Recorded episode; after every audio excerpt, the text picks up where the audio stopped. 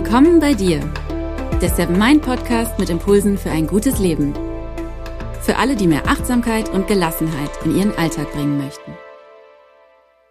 Herzlich willkommen hier im Seven Mind Podcast. Mein Name ist René Träder und das ist eine ganz besondere Folge. Das ist nämlich das zweite Interview hier im Podcast.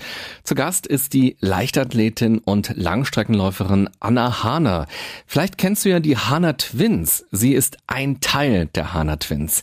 Anna Hahner ist Jahrgang 1989. Nur wenige Tage nach dem Mauerfall wird sie geboren und zwar in Hünefeld. Das ist eine Stadt im Landkreis Fulda in Hessen. Hessen. Dort gibt es ein Freibad und eine Schwimmhalle, ein Reitturnier und ein nationales Tennisturnier. Also denkbar schlechte Voraussetzungen, um Marathonläuferin zu werden. Klick gemacht hat es tatsächlich auch erst relativ spät, nämlich im 18. Lebensjahr. Da hat sie zusammen mit ihrer Zwillingsschwester Lisa einen Vortrag von Joey Kelly besucht. Zehn Jahre ist das her und viele Erfolge gab es seitdem. Und trotz oder vielleicht auch gerade weil sie gerne Kaiserschmarrn, weiße Schokolade und Käsekuchen isst. Hm, wie das zusammenpasst, hören wir gleich. Ich habe ungefähr eine Stunde mit ihr gesprochen und wir haben aus dem Interview für dich zwei Teile gemacht.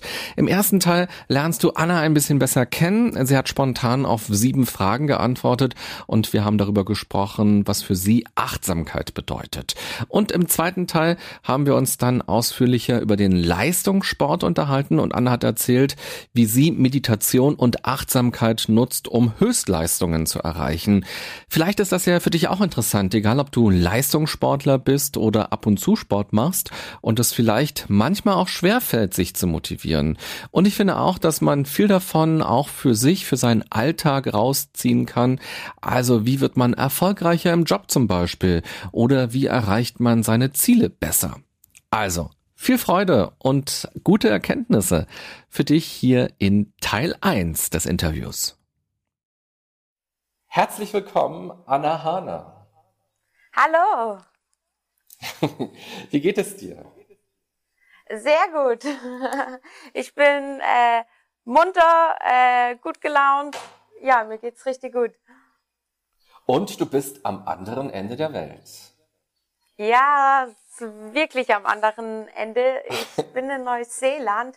Ähm, ja, also ich befinde mich nicht nur am anderen Ende, sondern auch im anderen Tag sozusagen. Also das ist äh, schon ein witziges Gefühl, wenn man halt einfach weiß, dass die Welt irgendwie dann anders dreht. Du bist also einen halben Tag uns voraus und bei dir ist es gerade morgens. Du bist gerade aufgestanden.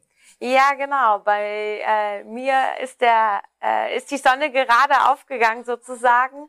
Ähm, und ich kann euch sagen, ihr könnt euch auf den nächsten Tag freuen, es wird ein schöner Tag. das ist doch gut zu wissen. Die erste Frage an dich, Anna. Dieses Interview führen ja nur wir beide, also ohne deine Zwillingsschwester, Lisa. Glaubst du, das Interview würde genauso sein, wenn ich sie jetzt interviewen würde? Seid ihr euch also sehr ähnlich und macht ihr alles auch genauso? Oder gibt es auch große Unterschiede zwischen euch? Von der Stimme ist es schwierig, uns auseinanderzuhalten. Das haben wir schon getestet. Von daher würde man es nicht hören. Und wir sind uns sehr ähnlich, äh, liegt wahrscheinlich auch daran, dass wir Zwillinge sind und eben komplett gemeinsam aufgewachsen sind. Und wenn man uns näher kennt, erkennt man schon ein paar Unterschiede. Der größte Unterschied wäre wahrscheinlich, dass äh, die erste Frage ich sie sofort beantwortet hätte, weil ich äh, eher dann immer nach vorne presch und ja, ansonsten ähm, sind wir uns doch schon sehr ähnlich. Ganz zu Beginn des Interviews will ich dir gerne sieben Fragen stellen, aber du kannst sie aussuchen. Das Seven Mind Team hat nämlich ein Kartenspiel mit Fragen sich ausgedacht und ich stelle jetzt, also stellvertretend für dich ziehe ich jetzt sieben Fragen und du kannst einfach mal schauen, was dir ganz spontan dazu in den Sinn kommt. Und als erstes kannst du dir aussuchen, soll ich die oberste Karte oder die ganz unterste von dem Stapel nehmen? Ähm, die mittlerste. Ah, also das mache ich jetzt so ungefähr. Ich, ich skippe hier mal durch. Und die Frage lautet, Zufall oder Schicksal? Schicksal. Also du glaubst an Schicksal, dass die Dinge eher ja, ich glaube, ja, dass alles irgendwie einen Grund hat. Vielleicht nicht, also nicht in dem Sinne vorbestimmt, dass man es nicht beeinflussen kann, ähm, nur dass alles einen Grund hat, warum das so passiert. Also dass es an einem selbst liegt, an dem Handeln, an den Gedanken, die man hat, ähm, ja, das, was man ausstrahlt und dass es dann auch die Dinge anzieht oder bewegt, wie sie kommen werden. Also es ist, ich glaube nicht, dass alles Zufall ist, wie es passiert. Mhm. Und angenommen, irgendwann würde rauskommen, alles ist doch Zufall, wäre das dann eine Enttäuschung? Ähm, da würde ich mir denken, da hat jemand, also ich würde es nicht glauben, glaube ich. Mhm. Also auch der Weg, den du bislang gegangen bist, da siehst du dann auch tatsächlich so eine Art roten Faden, roten Faden, der vorgegeben ist. Mm, das, ja, das ist dann schon manchmal, dass ich dann denke, äh, was für ein Zufall, dass ich den jetzt genau dort getroffen habe oder dass wir ähm, vor zehn Jahren beim Vortrag von Joey Kelly waren ähm, und dadurch zum Laufen gekommen sind. Und da waren ja noch vielleicht 500 andere Leute da und ich glaube, wir sind halt die einzigen, die dadurch dann professionelle Marathonläuferinnen mhm. geworden sind.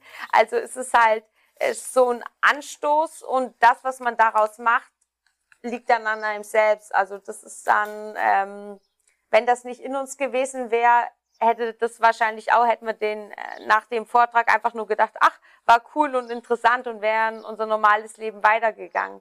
Und für uns war das dann aber halt den Anstoß, unser Leben komplett neu auszurichten. Mhm. Da schauen wir auch gleich nochmal ein bisschen genauer drauf, wie das damals war, dieser Vortrag, und was euch da so fasziniert hat und wie es vor allem dann weiterging, weil ihr habt dann ja eine ganz neue Bahn eingeschlagen. Darüber reden wir gleich nochmal ganz bisschen genauer. Die zweite Frage an dich. Eine Eigenschaft, die andere an dir schätzen. Was ist das? Hm, meine Positivität und gute Laune. Und die hast du auch immer oder gibt es ja. auch wirklich so äh, ganz schlimme Tage, wo es dir schwerfällt? Ähm, äh, da gibt es einen toller Satz von Karl Valentin, ähm, der geht, ähm, ich freue mich, wenn es regnet, denn wenn ich mich nicht freue, regnet es ja auch. Und das ist auch so ein bisschen äh, meine Grundeinstellung. Also durch äh, gute Laune äh, kann es ja nur besser werden. Mhm. Frage Nummer drei. Mit wem würdest du gerne mal ein Bier trinken gehen oder irgendwas anderes trinken? Hm, gute Frage. Bier finde ich schon mal gut. Ähm, mhm. Und ein Bier trinken würde ich gerne mit, ah, äh, mit unserem, mit dem Papst. Wow. ja.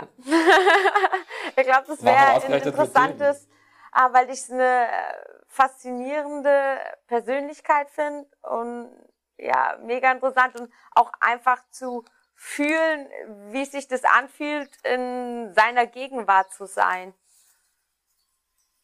Mhm, das wäre nichts Alltägliches. Ja, ich glaube, dass er ganz viel Liebe und Wärme ausstrahlt und dass das auch der Grund ist, warum er in dieser Position ist. Und ähm, ja, und das dann halt vor allem, wenn das dann wirklich ein Bier wäre und man so sich gegenüber sitzt und ich sozusagen dann all diese Energie abbekommen würde.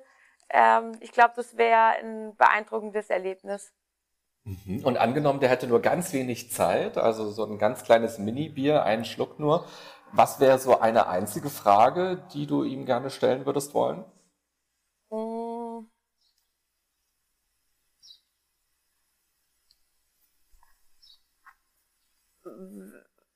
Was seine Aufgabe hier auf Erden ist.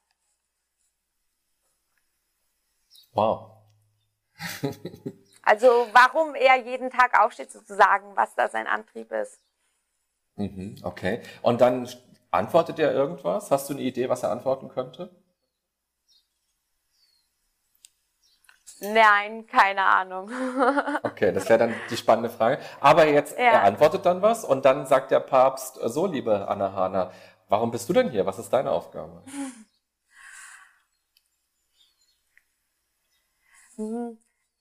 Jeden Tag was Neues lernen, jeden Tag besser werden, jeden Tag mit einem Lächeln aufstehen und mit einem Lächeln zu Bett gehen und etwas bei Menschen bewegen. Mhm. Du hast ja ähm, Bachelor of Education gemacht und da hast du ähm, zwei Fächer, Fächer gehabt, nämlich Französisch und katholische Theologie. Das heißt, der Glaube ist für dich auch was ganz Wichtiges. Also es ist nicht Zufall, dass du den Papst gewählt hast. Ja, der Glaube gibt mir Hoffnung, Kraft. Also das ist ein Teil von mir.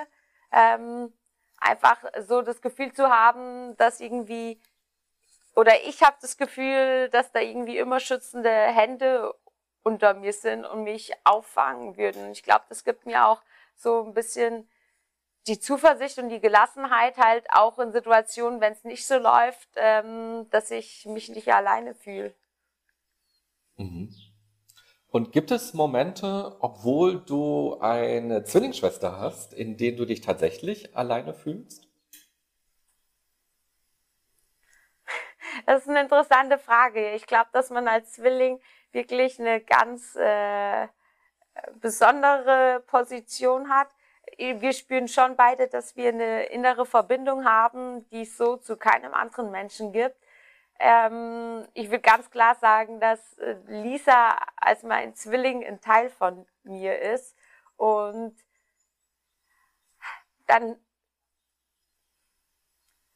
ja, nee, alleine fühle ich mich nie. Also egal, auch wenn wir jetzt irgendwie äh, auf der ganzen Welt verteilt sind sozusagen, ähm, habe ich immer das Gefühl, dass sie bei mir ist und ich denke, ihr geht's genauso. Also ich bin im Prinzip nie ganz alleine.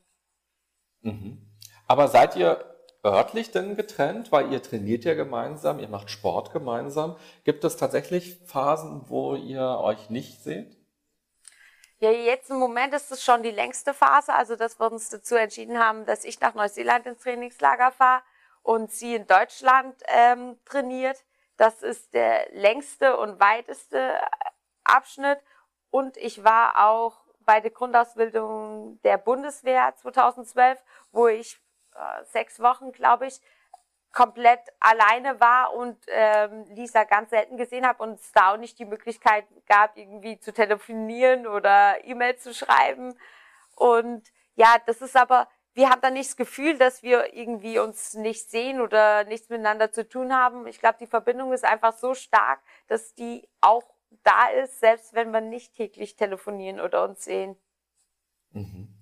Ja, spannend. Ich habe neulich dafür auch so eine Doku gesehen, wo es auch um Zwillinge ging. Und da wurde mir auch erst so bewusst, dieses Gefühl, was du gerade gesagt hast, nämlich, dass man das Gefühl hat, der andere gehört zu einem, wirklich dazu, er ist ein Teil von einem.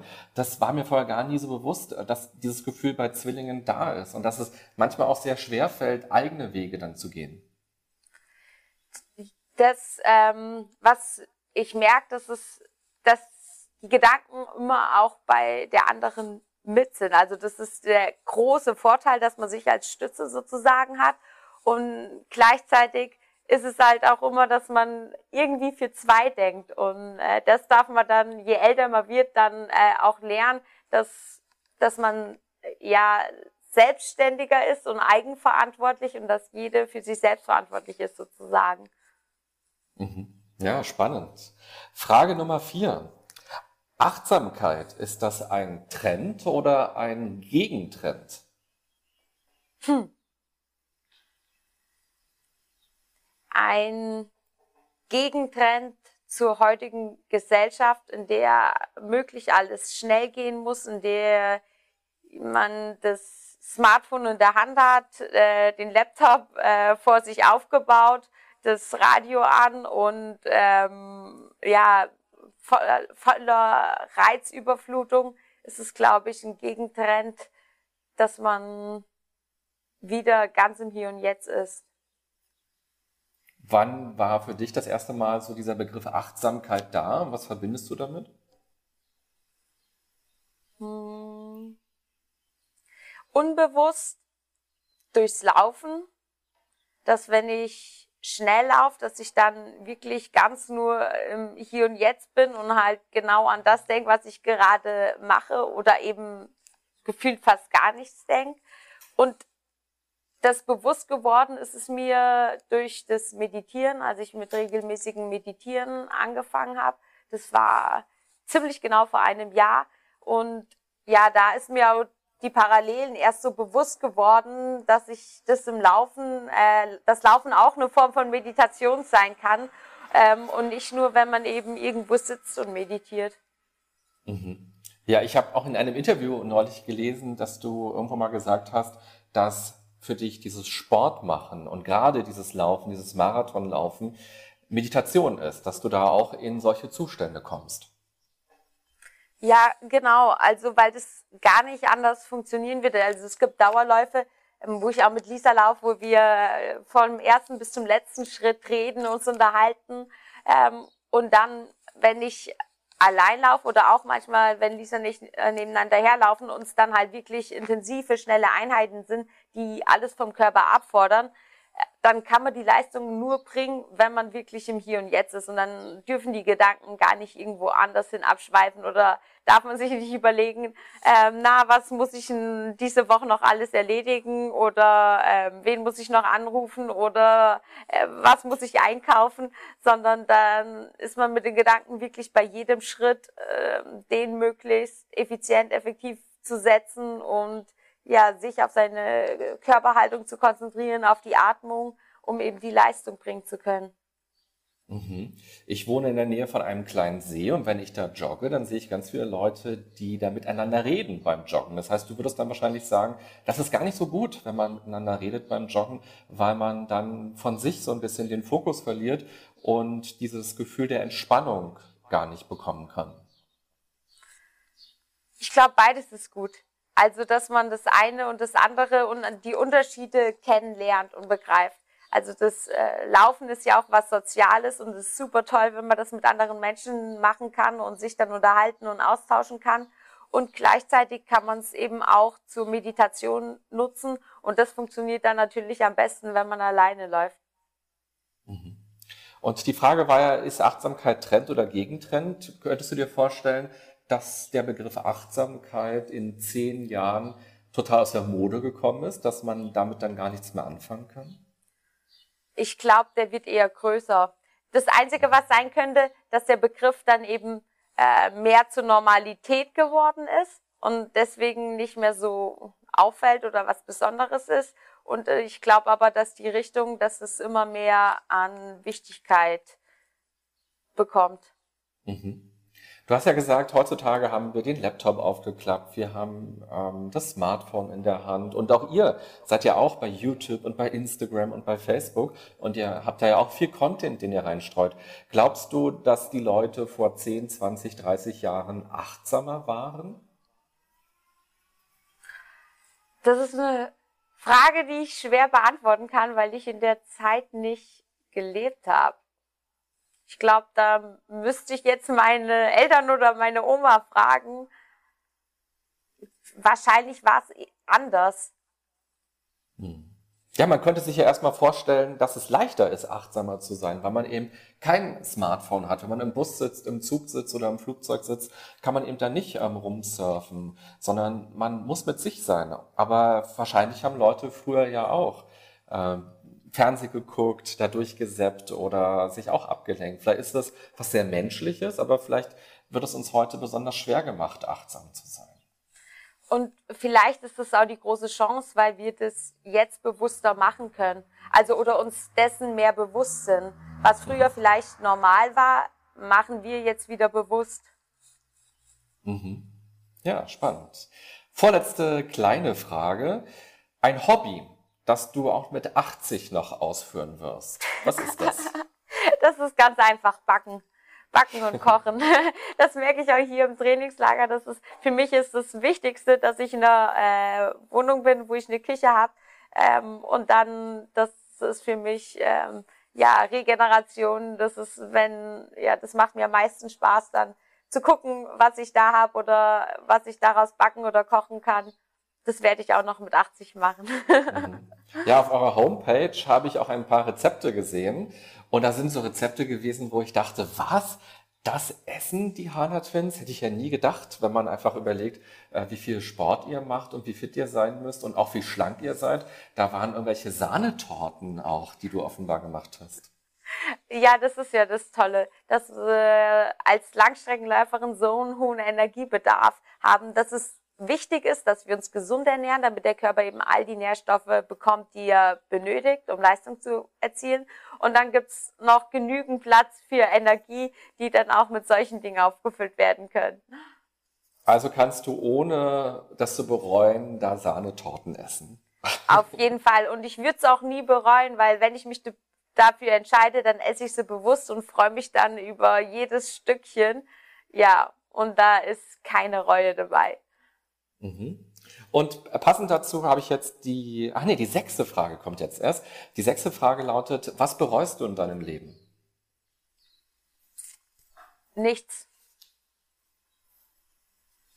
Okay, eine kurze Antwort.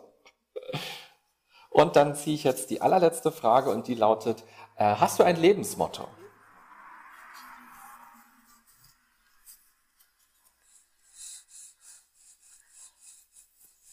Run with a Smile und das übertragen aufs ganze Leben.